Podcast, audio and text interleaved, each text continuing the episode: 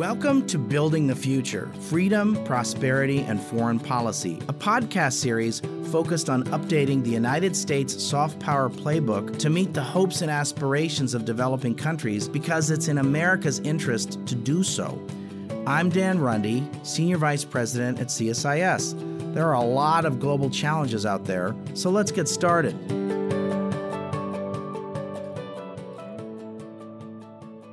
And welcome back to another episode of Building the Future. My name is Yanina Shagun. I'm an associate fellow for the Project on Prosperity and Development at CSIS, guest hosting for Dan Runde. Today, I'm thrilled to be joined by Mary Beth Cote-Jenssen, Sustainability Senior Manager at PepsiCo. At PepsiCo, Mary Beth works on the Global Water Stewardship Team, which supports the company's vision to become net water positive. Under their PepsiCo Positive Transformation, they have partnered to improve safe water access, improve the health of watersheds, and reduce water usage in its own business operations. Prior to joining PepsiCo, Mary Beth worked on water and sustainability issues at Keurig Green Mountain Incorporated, Water for People, and Root Capital. She holds a bachelor's from St. Michael's College and an MBA from the University of Denver. I'm podcasting Mary Beth today to talk about the importance of global water security and the role played by public private partnerships. Mary Beth, thank you again for joining us today. Thanks for having me. So, I guess the first question I'd like to ask you is when did PepsiCo begin to focus on water as a business risk and how did this come about? Sure. So, perhaps obvious, but as a food and beverage company, we know the critical role water plays in the broader food system. And it is clearly a key resource for our business, right? From irrigating the crops that we source to being a key ingredient in many of our products. And even beyond this, you know, both PepsiCo but also the communities in which we operate rely on clean, sustainable water supplies. So we certainly share that common interest in water protection and in conservation. So as a result of this, water stewardship has long been one of PepsiCo's top priorities. And, and we were even one of the first companies of our size to acknowledge water as a human right. And I should mention our long term water strategy. It aims to achieve sustainable water security for our business but also for natural ecosystems, for the local communities I just mentioned that depend on accessible and, and reliable supply of safe water. So that's how the focus came about. But you also asked when. So some of our initial water stewardship goals date back to 2006. And they have over the years grown in both ambition but also scope. So, fast forward um, to a set of 2025 goals, for example, they became more comprehensive in scope in that their focus was on a holistic view of our value chain and also the watersheds where we operate. And as of today, we have a new impact driven ambition that we call PepsiCo Positive or PEP Positive. And that outlines a set of 2030 goals that sets that bar even higher and includes, as you mentioned in the intro, the aim to become net water positive as well. That's awesome. That's great to hear. And especially, it, it sounds like you've really been a leader on these issues for quite a while now, and they're continuously only getting more and more important. So I think you touched on this already a little bit, but can you just expand on what PepsiCo's goals are on water? Certainly. So I did mention goals kind of expand across the value chain. So we have goals within our supply chain, within agriculture, goals within operations, and beyond. So specifically, we aim within our supply chain to advocate for and contribute to a measurable improvement in the health of high water risk watersheds where we directly source our crops. This includes, but also goes beyond, water use efficiency efforts.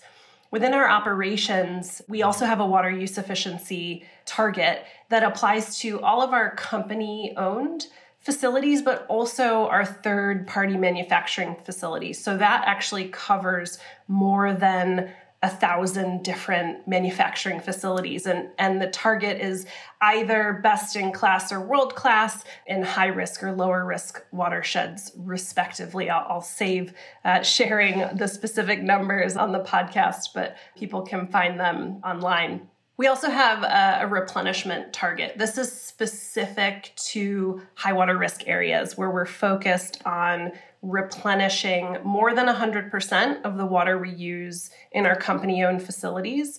And as you've heard a couple of times, also including our third party manufacturing facilities, 100% of the water used in those facilities as well. We are members of an organization called the Alliance for Water Stewardship, and they have something called the AWS standard. And we aim to adopt that standard, which looks both within our operations but also externally at, at that source watershed, again, within our, our high water risk facilities. And I'll mention last but absolutely not least, a focus on delivering safe water access to 100 million people by, by 2030. That's really, really great. And I think it sounds like your company is really focused on the impact that you have and the impact that your work can do. Flipping that question a little bit, how would you say water affects your products? I'll go back to maybe it was the first thing that I said, which is the fact that we are a food and beverage company, right? So good quality fresh water, it is vital to our business. I already mentioned it's it's a key ingredient in our products and in our beverages, for example. It's critical to grow the crops within our agricultural supply chain, but beyond that, it's also key to ensuring we can meet the highest product safety and quality standards within our manufacturing facilities. It is essential for the health and safety of our employees and, and as I mentioned earlier, the communities in which we operate as well. So, really, quite clearly, a lack of water, or rather, a lack of quality water, has a very direct impact on our end to end business operations that makes a lot of sense. And I think, I guess you touched on, you said you work with local communities. I want to switch topics a little bit and hear how you're just working with other stakeholders. So, first of all, why does PepsiCo pursue multi stakeholder partnerships on water? Well, I have to say, I love this question. It is key to the work that I do on a daily basis. And frankly, it is a common thread throughout my career. And I mentioned earlier that our long term strategy, it encompasses not only water security for our business, right? But we're also thinking about ecosystems, about local communities. So this issue, it's bigger than any one company, it's bigger than any one organization. And we work in partnership with local stakeholders to tackle these water risks, these shared water risks. And to work at scale, it's essential to meaningfully mitigate these risks. And when I think about working at scale, I think about needing broad based consensus broad based alignment from across different stakeholder groups on the kinds of activities, on those mitigation measures that are proposed that could be implemented. And beyond that, really thinking about and needing the willingness of all of those affected parties, those affected stakeholders to participate. That's how we can really drive scaled impact, scaled change. And so PepsiCo has recognized this. We're, we're engaged in a number of innovative actions and collaborations that seek to address water risk through these collaborative partnerships for exactly that reason. Yeah, it's definitely an issue where everyone has an impact on the quality of our water and the accessibility of water. So kind of partnering with other groups makes a ton of sense. And I think I want to just delve a little deeper on some of the specific partners that you did mention. How do you work with local communities on water? I'm sure many have heard before water is a local issue, right? It is complex. And so, first and foremost, we work to understand water challenges at that local level and support the kinds of collaborative solutions that address those unique needs in a given watershed. You can't understand those needs and those opportunities without engaging with the community. And I'll I'll answer this question by giving you a couple of examples. Hopefully that'll help bring it to life a bit more. So I mentioned our replenishment program. As part of that program, we joined something called the Greater Cape Town Water Fund. This initiative was established by the Nature Conservancy and the City of Cape Town in South Africa in 2018. And it's a public private sector partnership that not only promotes collective action, but really enables it. It enables that collaborative stakeholder engagement to implement activities, in this case, very specific and unique, designed for the local watershed challenges. Okay, so what are those watershed challenges? In this particular case, the challenge that was identified in the watershed was that over two thirds of source water areas were taken over by invasive alien plants. And these can quickly replace native species if unmanaged. This is something that is quite common, a lot of people would be familiar with. And the reason it's such a challenge is when those invasive species take over, they can alter soil ecology. They can increase frequency and severity of wildfires. They can affect river flow and aquifer recharge quite significantly. And these invasive plant species, they can access and abstract more groundwater than native plants. So essentially, they are thirstier and they are very well equipped to get the water that they need.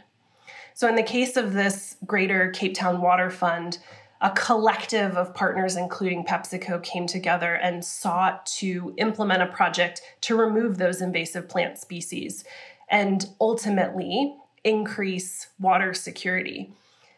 Beyond that, another incredible impact is that this partnership was also designed to contribute to the conservation and restoration of ecosystem functioning and to contribute to increasing biodiversity of native plants and animals.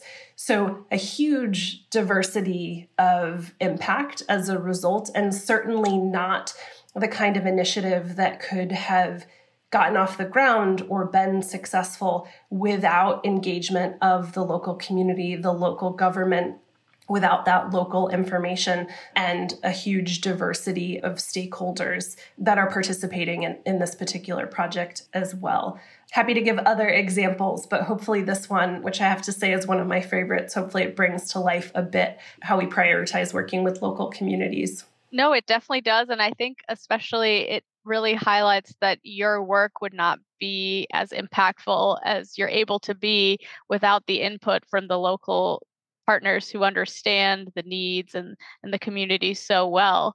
And so, going off of that, I know you mentioned you worked with local partners in that situation. And I'm sure when you work with other companies on this issue you integrate local communities as well into that work but i'm curious to hear you know do you work with other companies including even possibly your competitors on this issue? Certainly we do absolutely and it's a great question. You know water risks they're felt by many right? It is rarely something that is impacting one company in isolation and so our peers, our competitors, they're facing many of the same challenges that we are. And many have also prioritized water stewardship initiatives. And so there's certainly a need to ensure that the private sector take into consideration all of the different stakeholders impacted by a given water risk. Hopefully, that sounds like a bit of a drumbeat in what I've been sharing. Ultimately, this is what enables that collaborative approach to mitigating the risks that really are shared. And I mentioned earlier that to affect change at scale and at the scale that is needed, partnership is essential. And that absolutely includes partnership with other companies and partnership with competitors.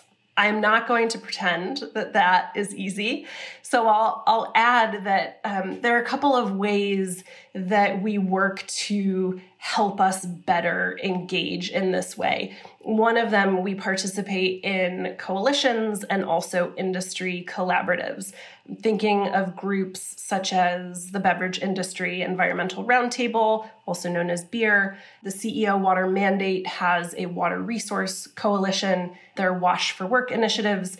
This is just to name a few, but these kinds of groups can really help the private sector organize itself and then go beyond the kinds of one to one partnerships and one to one project models that so many of us are used to.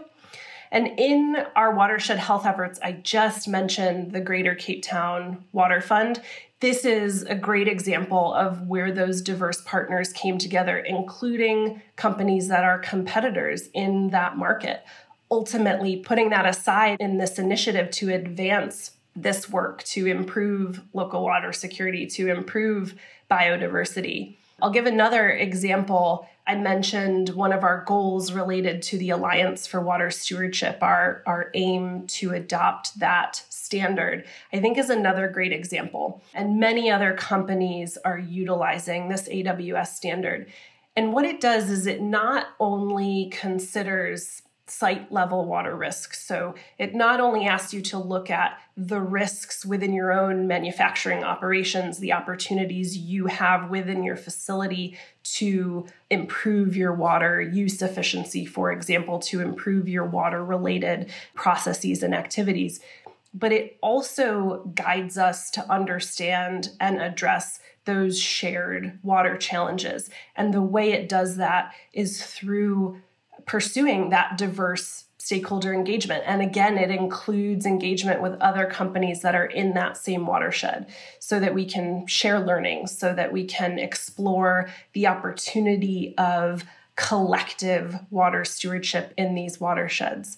So, again, certainly working with diverse stakeholders, including other companies, absolutely including competitors, it's something I think we all need to consider if we want to have lasting impact, if we want to have impact at a watershed scale. And this is certainly something that PepsiCo works to do as well.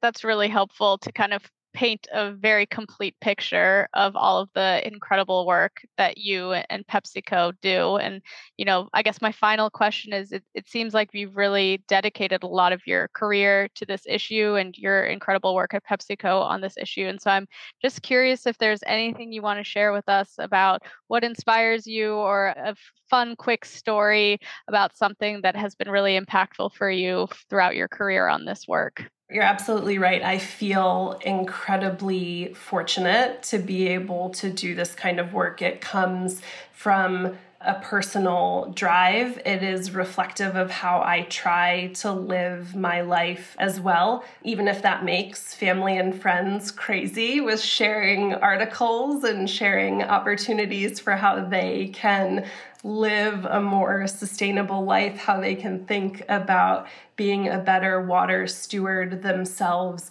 And so, perhaps a, a good example is, is just that this is something that I regularly talk about in my personal life as well. I think there is opportunity to share the kinds of activities that are that can be really simple to think about the food that you choose to eat the foods that you buy. They have incredibly diverse impacts on the environment um, different water use within those foods I am the person who hangs their laundry on the clothesline outside and love to tell people how it smells like fresh air and isn't that fantastic?